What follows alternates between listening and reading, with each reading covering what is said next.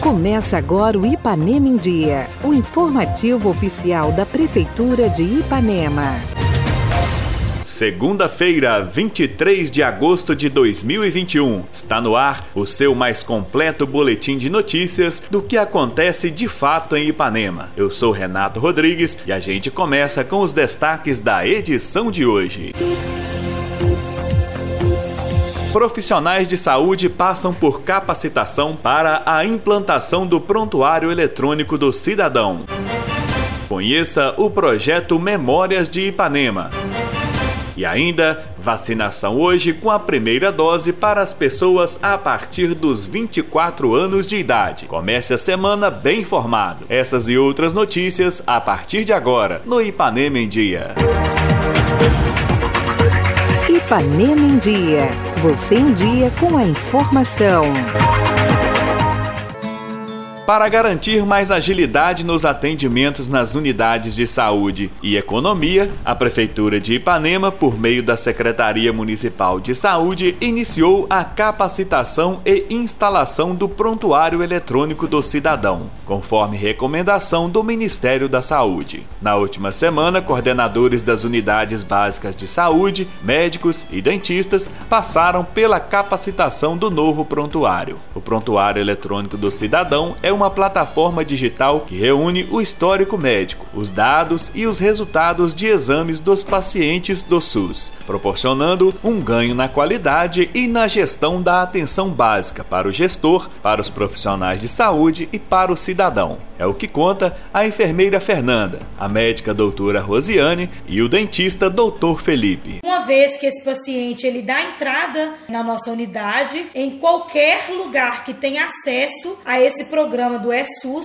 que ele é nacional, em qualquer lugar você consegue, através da documentação desse paciente, acessar o prontuário eletrônico dele. Uma vez que, né, até pela questão do meio ambiente, para acabar um pouco com essa, esse uso excessivo de papéis e também para dar um suporte maior para os nossos pacientes que, uma vez que iniciam um tratamento aqui na atenção primária, eles também passam pela atenção secundária, terciária e muitas vezes até a quaternária, né? Que é o caso de pessoas que fazem transplantes. Então, os médicos das ou dos outros níveis de atenção, eles conseguem ter acesso ao prontuário eletrônico desses pacientes que passam cá na atenção básica, lá no início, quando foram diagnosticados com aquele problema que estão atendendo, sendo tratados lá na atenção terciária. Então, isso é uma forma de dar um suporte para todos os profissionais que irão atender de uma forma multiprofissional esse paciente e também da gente saber o histórico de medicações, de doenças que já foram tratadas,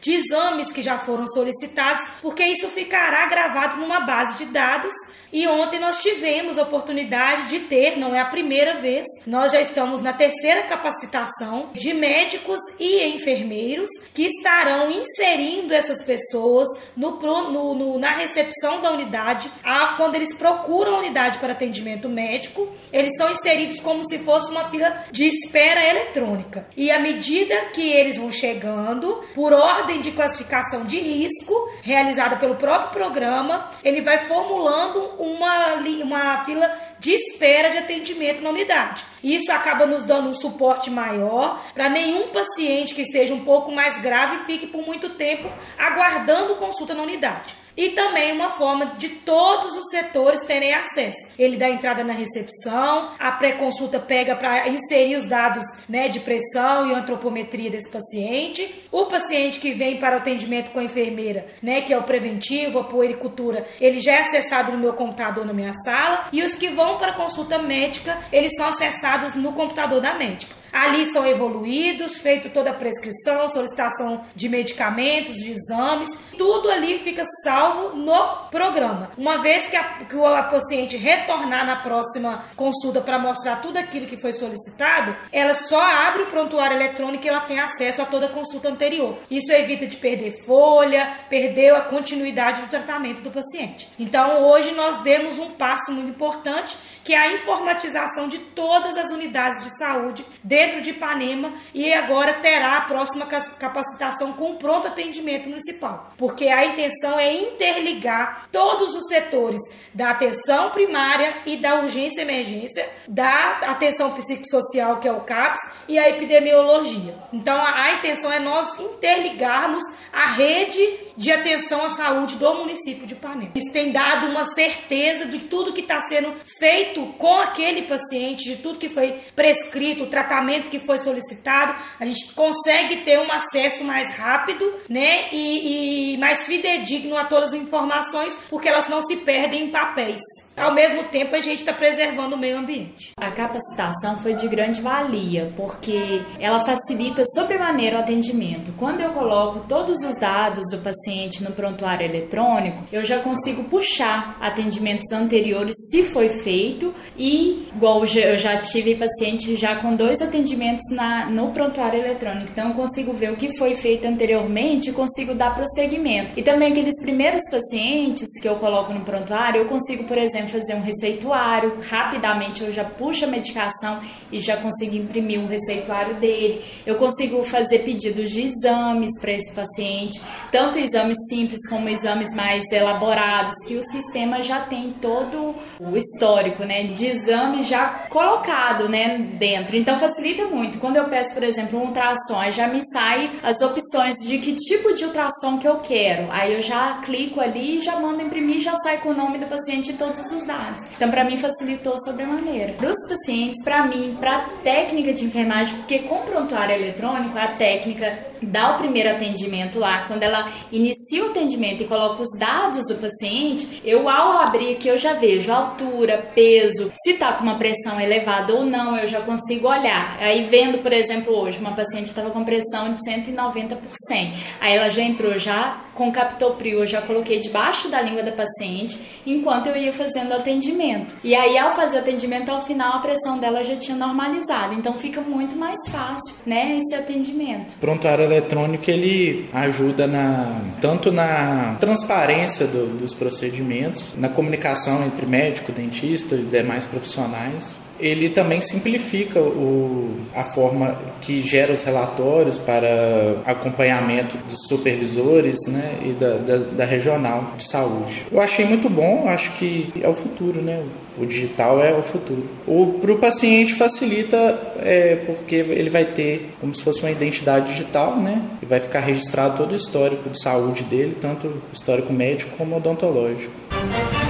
Com o objetivo de resgatar as memórias do município de Ipanema, foi produzido um documentário intitulado Memórias de Ipanema Escrevemos Nossa História, em que 11 panemenses guardiões da memória e da cultura participaram. Na última semana, a responsável pelo projeto e diretora do Museu Municipal Elisete Rodrigues realizou a entrega em forma de presente de um catálogo com o um resumo destas memórias para os participantes. Esse projeto teve objetivo da gente resgatar a memória da cidade, né, para a gente pensar de forma mais acentuada sobre a nossa identidade. E ele nasceu com a proposta da Lei Aldir Blanc, com, que tivemos um recurso, onde a gente pôde investir né, em memória de Ipanema com 20 vagas para um edital e nós tivemos 11 inscritos e hoje a gente está entregando um catálogo, né? Fizemos um documentário e hoje a gente está com um documentário que é uma, um presente, né, para as pessoas que participaram, com um resumo das memórias deles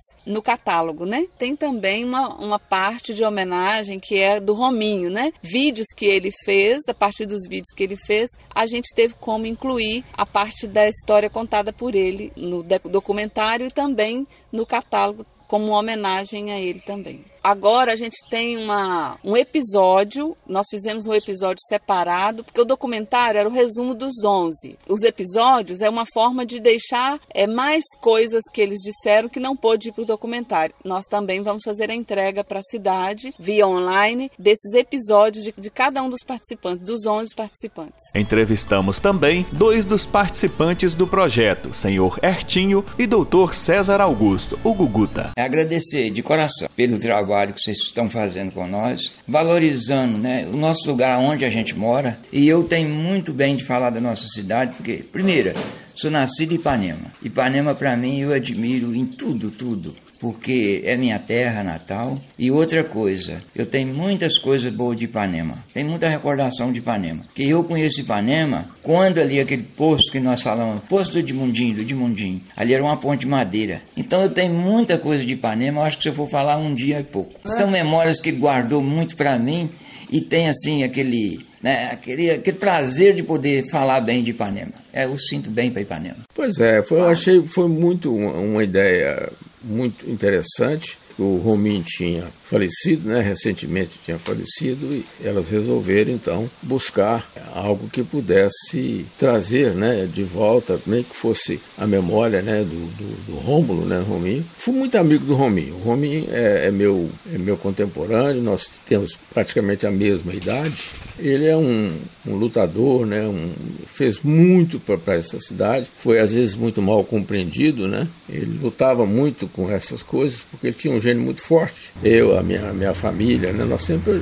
entendemos e gostávamos muito dele e o ajudávamos na medida do possível, né, para que ele mantivesse o museu. E eu tive essa grata notícia, né, que né, o museu está sendo reinaugurado, né, com sede própria, né. Eu acho que faz muita falta a cidade, o que eu disse da outra vez, Ipanema é muito pobre em memórias, né, registro de memórias. Eu acho que Ipanema falta isso, né? Falta realmente as pessoas né, resgatarem isso e colocar isso de uma forma que a, a, o futuro, as gerações futuras possam conhecer melhor né, a, a, cidade. Parabéns, viu, por essa iniciativa de resgatar né, a memória e o museu, né, e tendo agora sede própria. Naquilo que eu puder ajudar, viu, eu fico à disposição de vocês.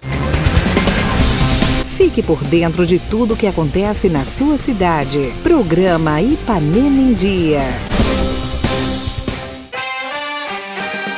Giro de notícias. A vacinação contra a Covid-19 ocorre hoje em todos os PSFs às 7h30 da manhã para as pessoas com idade a partir dos 24 anos. Se você está neste grupo, procure sua unidade de saúde para receber a primeira dose da vacina. O prefeito Dr. Júlio e o vice-prefeito Mizinho receberam na última sexta-feira a deputada federal Alê Silva. Em sua visita, a parlamentar anunciou a destinação de uma emenda no valor de 100 mil reais para o município, um pedido do sargento Davidson Breder, que também participou do encontro. Na oportunidade, o prefeito apresentou à deputada as instalações do Pronto Atendimento Municipal, inaugurado em março deste ano, e também as escolas municipais Terezinha Moreira Dias e Maria Siqueira Fonseca, além de toda a estrutura educacional implantada nesta gestão para a retomada das aulas presenciais. Prefeitura Municipal de Ipanema, uma cidade que renasce. Participe do nosso programa. Envie um áudio com sua dúvida, elogio ou sugestão para o WhatsApp 33 3314 1406. E a edição de hoje fica por aqui. Nós agradecemos a sua audiência pelo rádio e pela internet. Prefeitura de Ipanema, uma cidade que renasce. Nós voltamos amanhã com muito mais notícias. Fica por aqui mais uma edição do programa Ipanema em Dia. Continue conosco nas redes sociais da Prefeitura.